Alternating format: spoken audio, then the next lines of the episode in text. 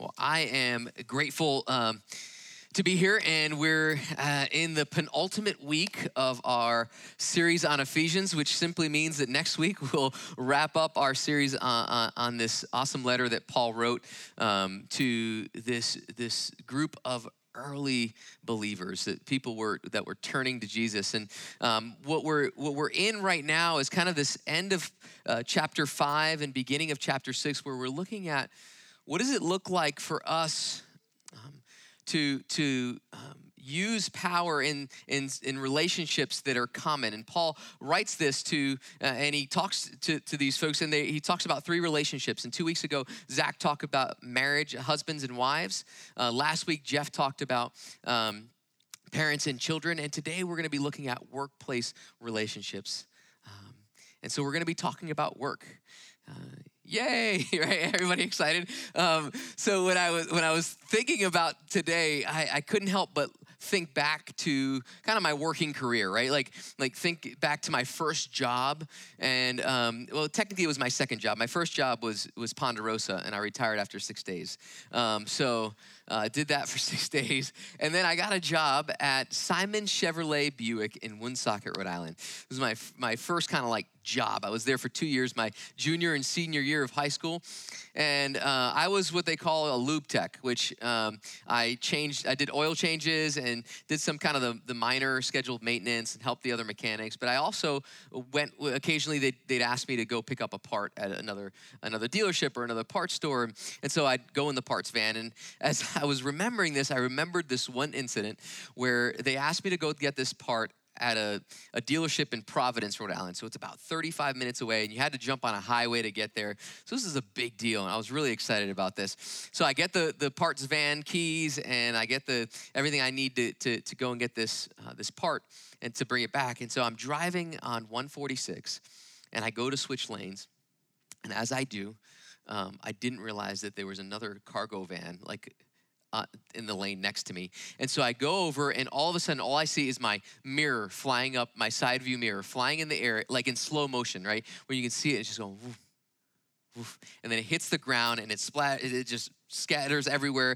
And I'm like, oh my gosh, I just hit the, the van next to me. So I pull over, um, and it, he was a, in a work van as well.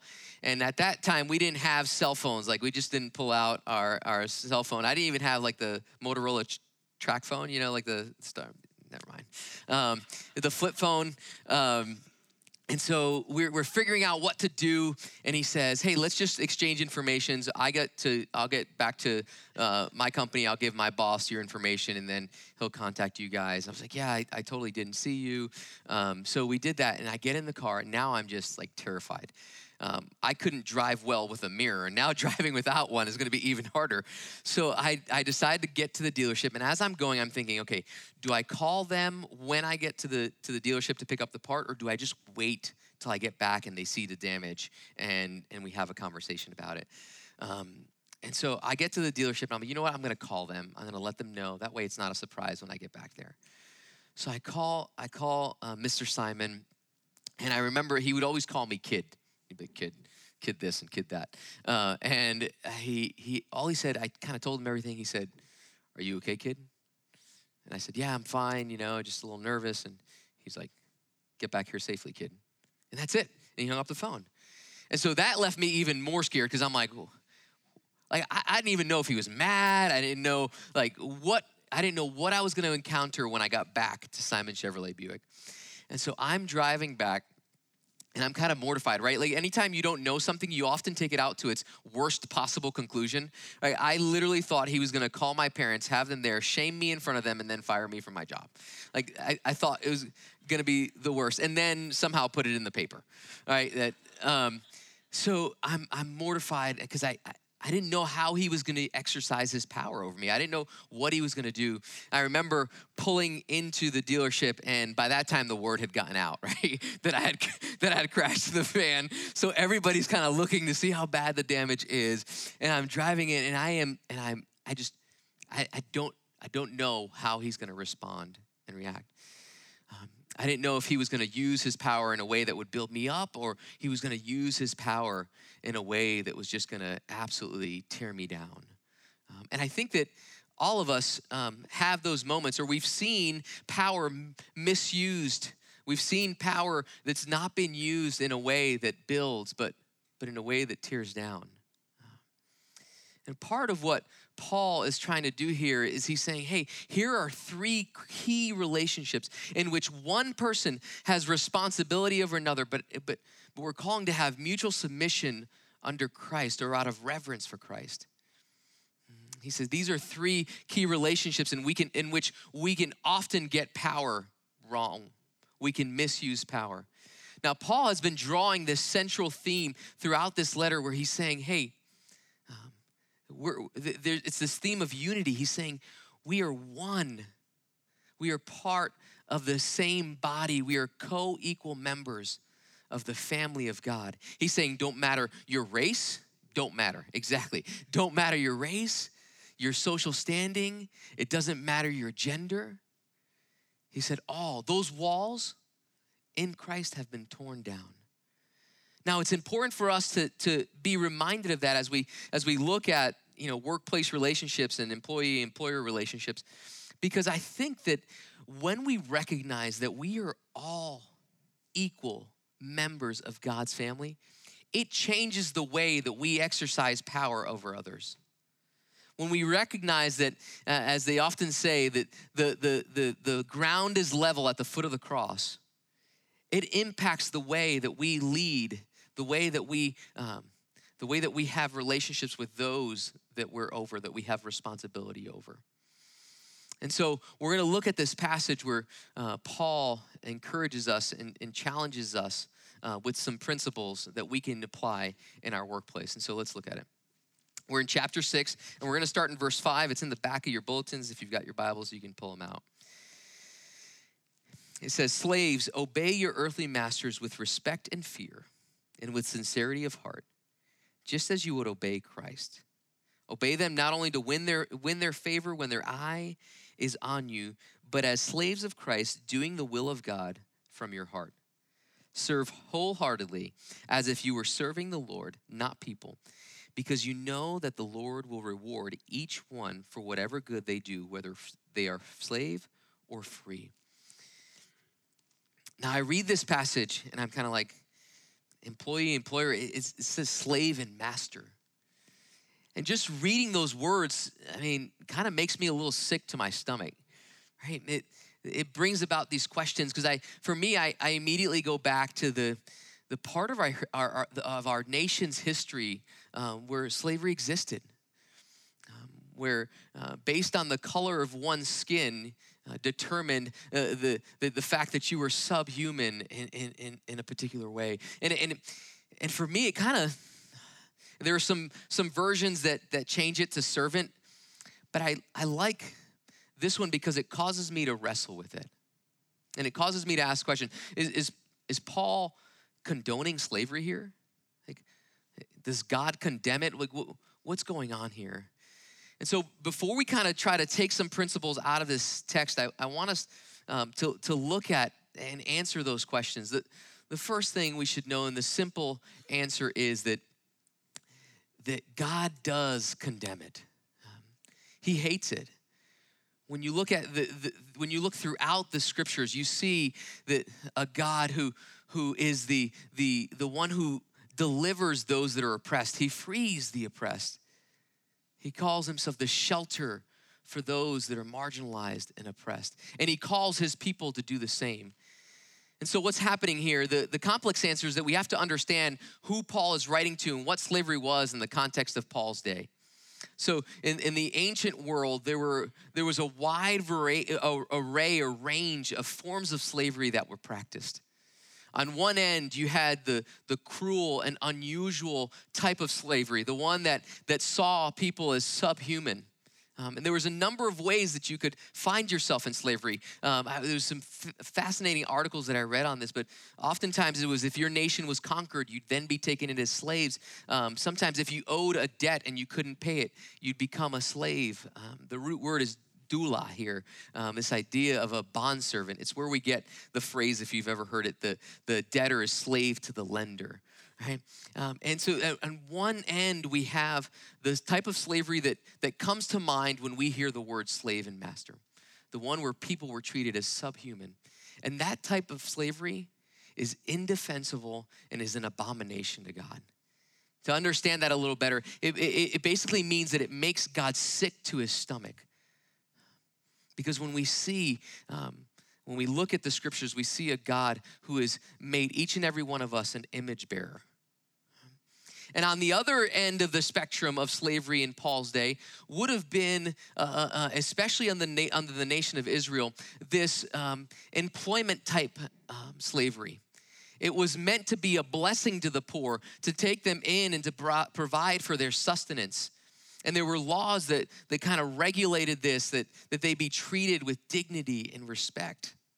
So much so that it says that they should be freed after seven years. And so we see this spectrum of, of the, the type of people that Paul would have been writing to. And I think he would have been writing to all of them. For us today, I want us to look at this and see what are the principles that we can take out of this as we live and we um, and we interact in our workplace relationships. And so I want to read this passage again, and I want you to notice a few things from it.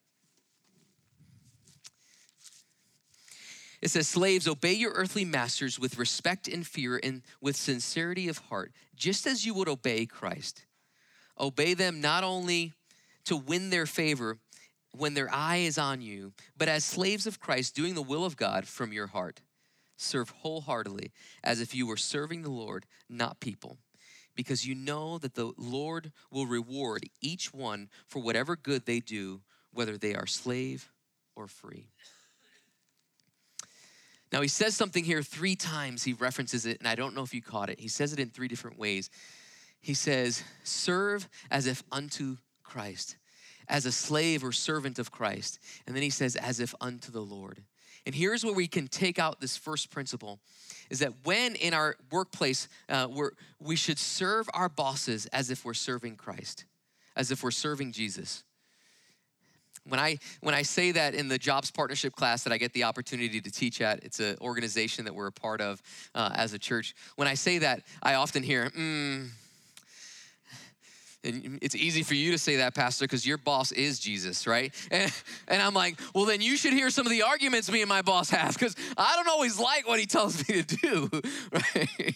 Uh, and I do have another boss that's not Jesus.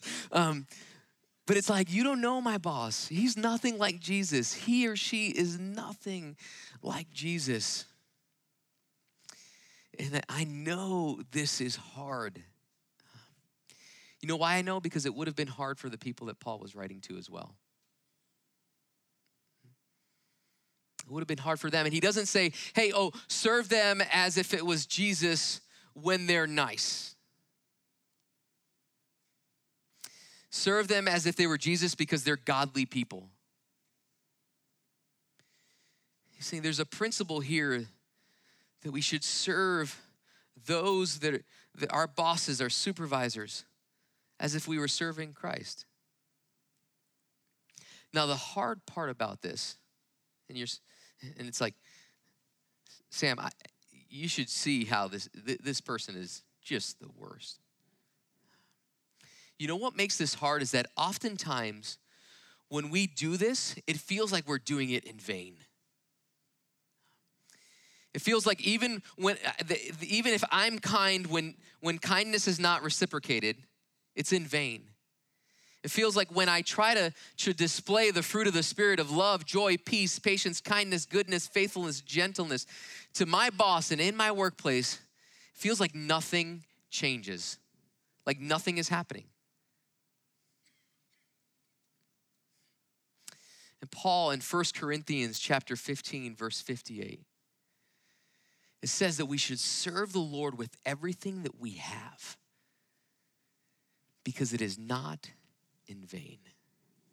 There is something that's happening um, that we can't see and that we may never see that's happening in your work environment when you serve as if unto the Lord. There's something that's happening in you there's something that's happening in your boss. There's something that's happening in those that are watching. when we serve as if unto the Lord. I love hearing stories of um, how people came to faith and um, their trust in Jesus. And oftentimes they'll say, Oh, uh, this one person said something and it kind of caused me to ask questions. And that's when I gave my life to Jesus. And I'm like, Hey, does the person know? And they're like, No, I don't even know who the person was, right? Like, the, there are things that happen um, when we trust God enough to do what is right, even when it feels like nothing around us is changing. So it is not in vain. And I know some of you um, are in some really, really tough situations with your boss. Um, I know that, that it's not easy. And my hope as I was as I was getting ready to for today was that I knew it wouldn't be easy because in fact this is harder. It's harder to serve as a fun to Christ. It's a lot easier to gossip. And I've fallen into that trap, right? Oh, did you see what so and so did. But if we do this, Paul tells us that, that there is a reward that comes from it. There's something that happens when we trust God enough to do what is right, even when it seems like nothing is changing.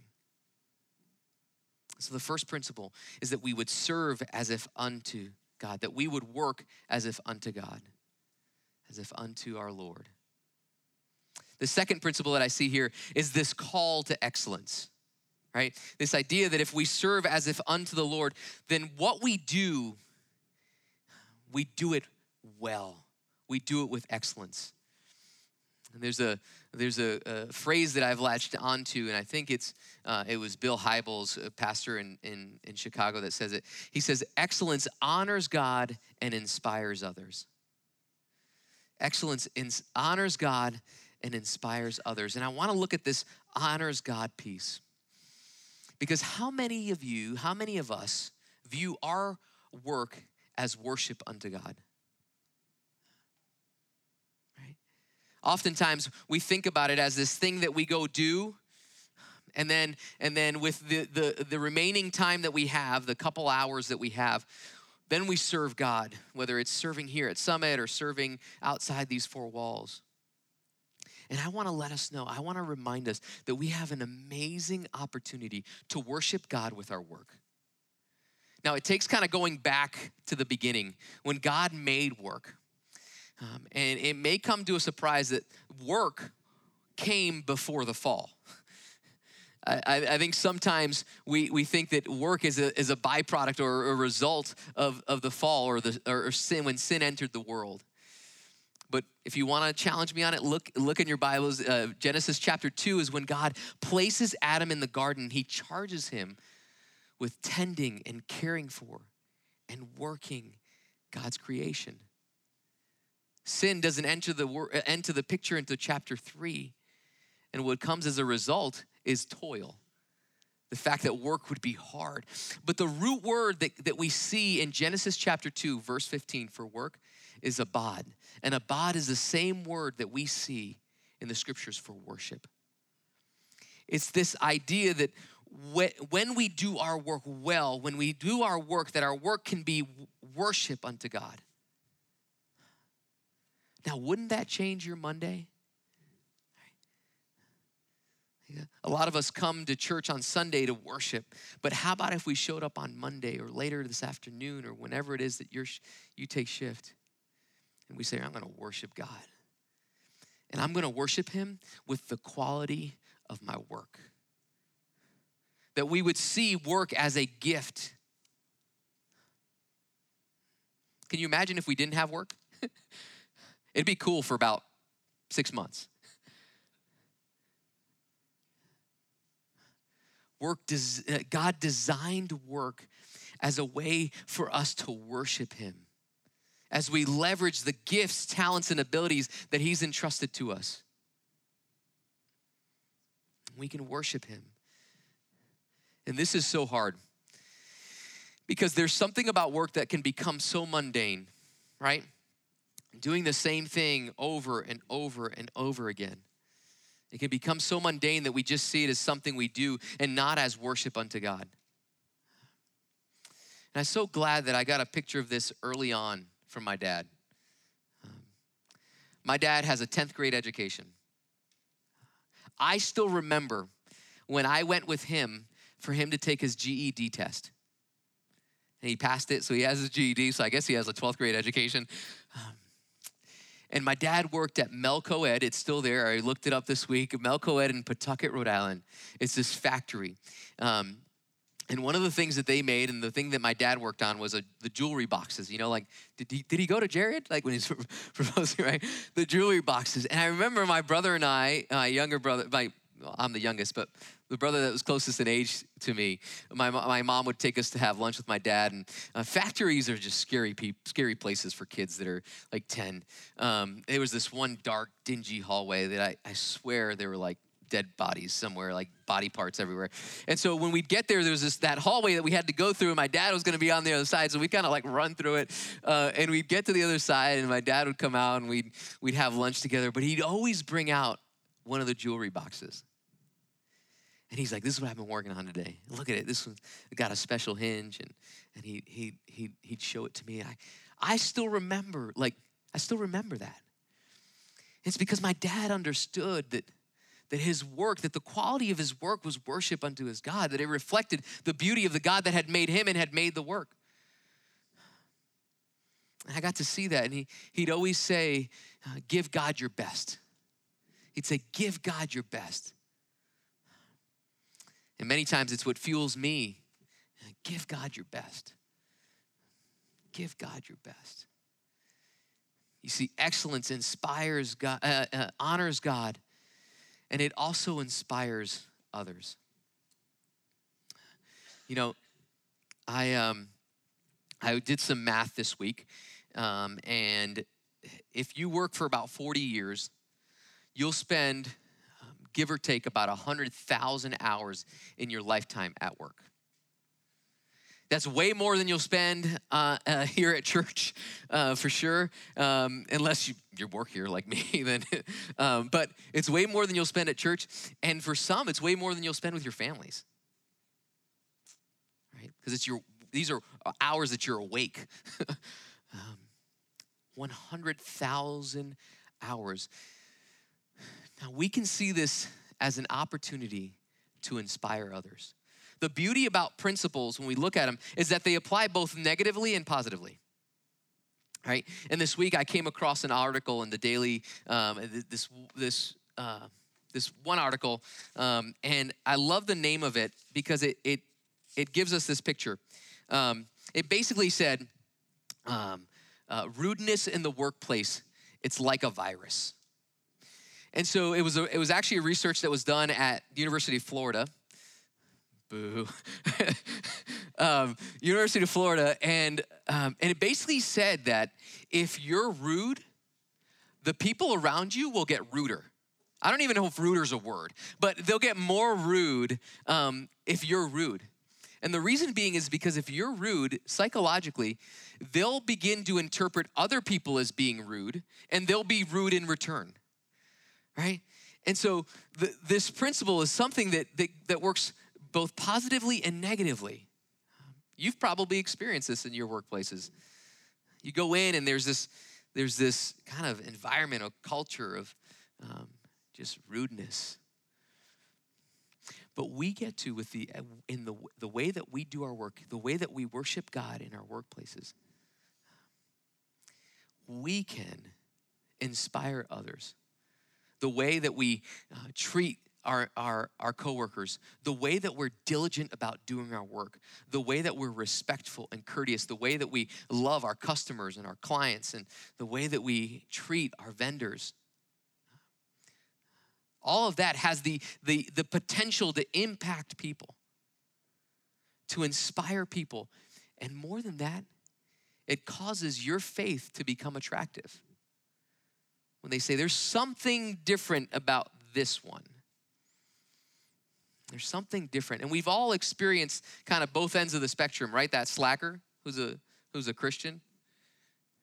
And they're like, man, I'm not talking in the break room, I'm building community. Get your work done, bro. like, do your job, right? And this applies in every sphere of our life, whether you're a middle school, high school, college student, whether you're a stay at home mom, whether you're a teacher, an attorney, a teller, a factory worker, an engineer, a doctor, it doesn't matter. Our work has the opportunity and the potential to inspire others.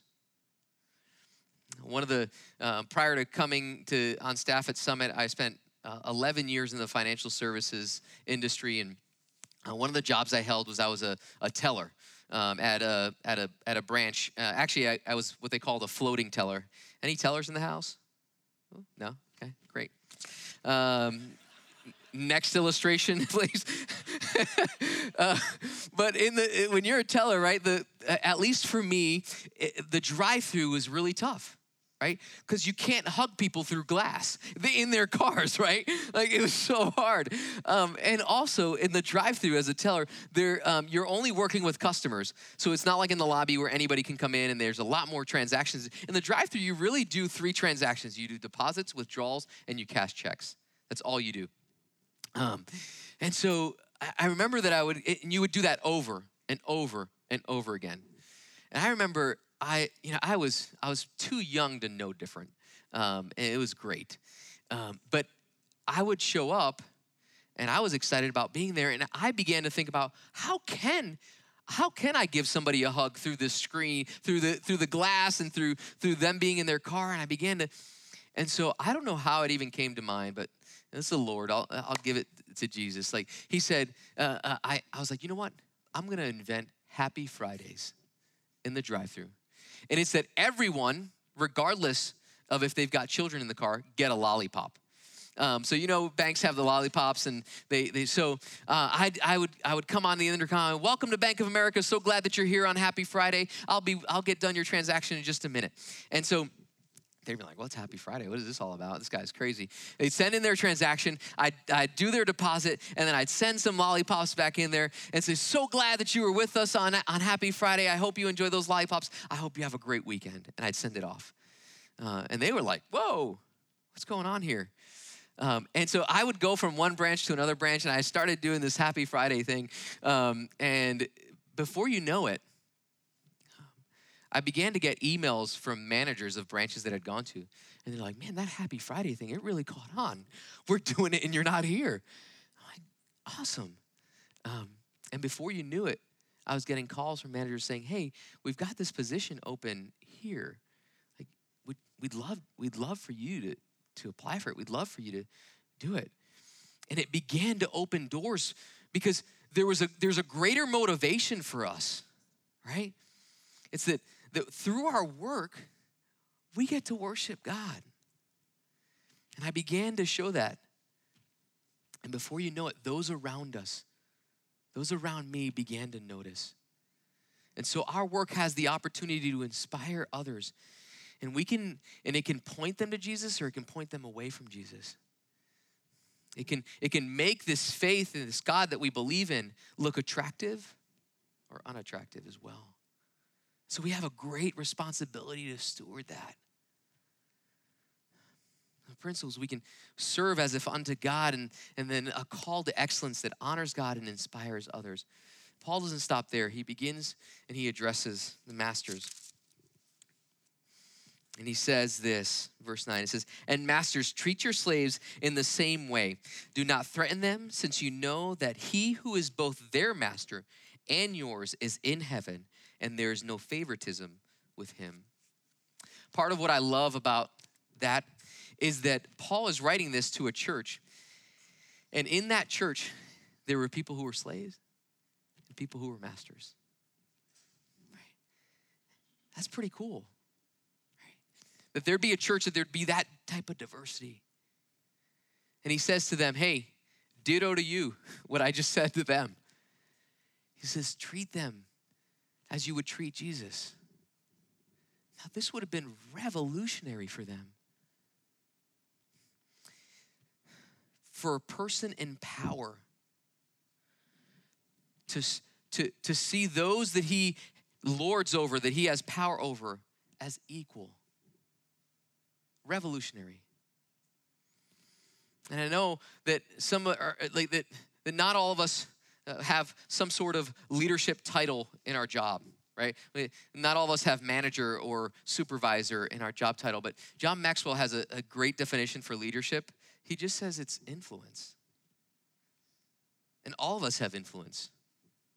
We have influence on our classmates, we have influence on our children, we have influence on those that work with us. And if you're if you're if you are uh, uh, if you do have manager or, or, or supervisor on your name, you know how much influence people have. Because you're like, why are they behaving like that? Well, it's because that coworker next to them has influence, right? And so he says, hey, how are you going to leverage, how are you going to use this power that you have, this influence that you have?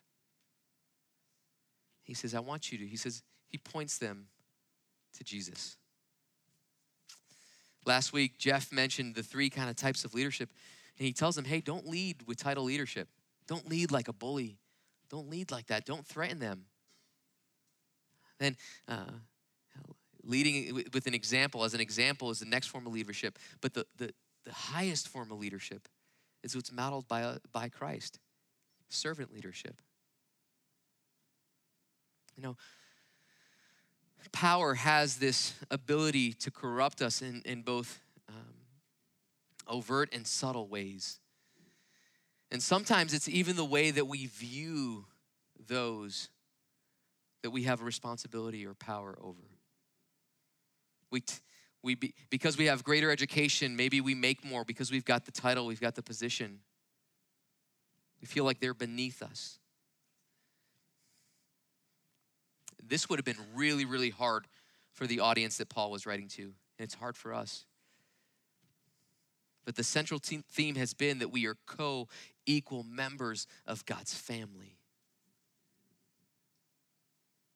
And when we are able to see that, it changes the way that we exercise and that we use power.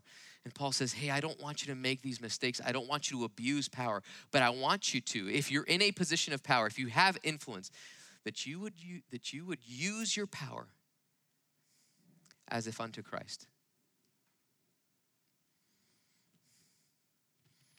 You know, when I pulled up to Simon Chevrolet Buick on that day, and all the employees are kind of looking to see how bad the damage was, I said, Man, I don't know what's going to happen here. And I remember I parked the van in a way that you could see the side that still had a mirror and not, and not the side that didn't have a mirror uh, or this big scrape down the line, down the side. Um, I, I shut it off, took the keys, grabbed the part, walked on in. And there was a board that we would hang keys on. Um, you kind of had to walk this hallway, and you got to the board, you put the keys in there. Um, and as I'm walking down, I see Mr. Simon standing over by the door, by the by the board. And my heart just, I mean, I was 17 years old. I had no idea what was going to happen here. And so he could see that I was just mortified about what was about to happen. And he reaches out and he grabs the keys from me and he said, Don't worry about it, kid. We'll take care of it. And I was like, should I turn my back? What's coming when I turn my back, right? Like, is he just gonna go boom kick, kick me out, right? And so I, I was just, I was like, whoa. What? There. Now, my, the other, the other automotive technicians that were there were not as kind as Mr. Simon, right? They let me have it, um, especially when the van that I hit uh, was was actually um, repaired at our body shop. They're like, Sam, how'd you miss that van, right? Like, um, they let me have it. But Mr. Simon said, Don't worry about it, kid. We'll take care of it. Man, he showed me grace when I had made a mistake. And it was gonna cost him something. Not only was it going to cost him to repair the, the, the, the Simon Chevrolet van, but he was going to have to pay for, for us to repair the other van I hit. I, I remember it. And, uh, and then I was like, well, yeah, okay, but I, am going to see if maybe the relationship changes now. Um, and it, it still impacts me today when I think about that the next time I was I was scheduled to work, I came in and they needed someone to go pick up a part. And I didn't think that he would ask me to, to do it. I didn't think that he, he'd say, send the kid to, to go pick up the part. But he looks at the service manager um, and he says, send the kid. And it was a beautiful picture of really what Christ has done for us. That even in the midst of our mistakes, call it sin, He paid the price for us. He, extend, he extended us grace. Mr. Simon didn't, didn't make me feel less because I had done that. He treated me with respect and dignity. God has, has invited us into his family and he, he's gifted us with the, t- the title of being called children of God. And then he continued, Mr. Simon continued to invite me to be a part of what was happening there, to be a part of that team. And that's what God calls us to do.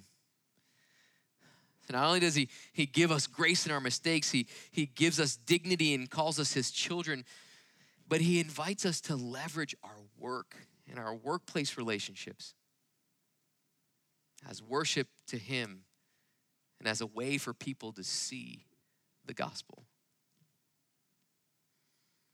And it matters.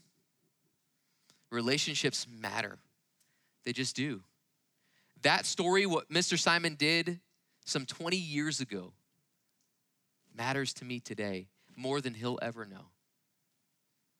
Relationships matter. It matters to God. They matter to the people that are in them. Maybe more importantly, they matter to those that are watching us and determining something about our God. Would you bow your heads and pray with me? God, we we confess that we don't always get it right. We don't often see our bosses as, as, as if we're serving you. God, we don't often use, we, we often get, get it wrong and we use power in, in wrong ways. God, and so we thank you for the forgiveness that we find in you. God, and we ask that you'd give us the strength, the strength to uh, do, to trust you enough to do what is right, even when nothing is changing to trust you enough to know that our work in you is not in vain. God, give us the strength to do our work with excellence each and every day.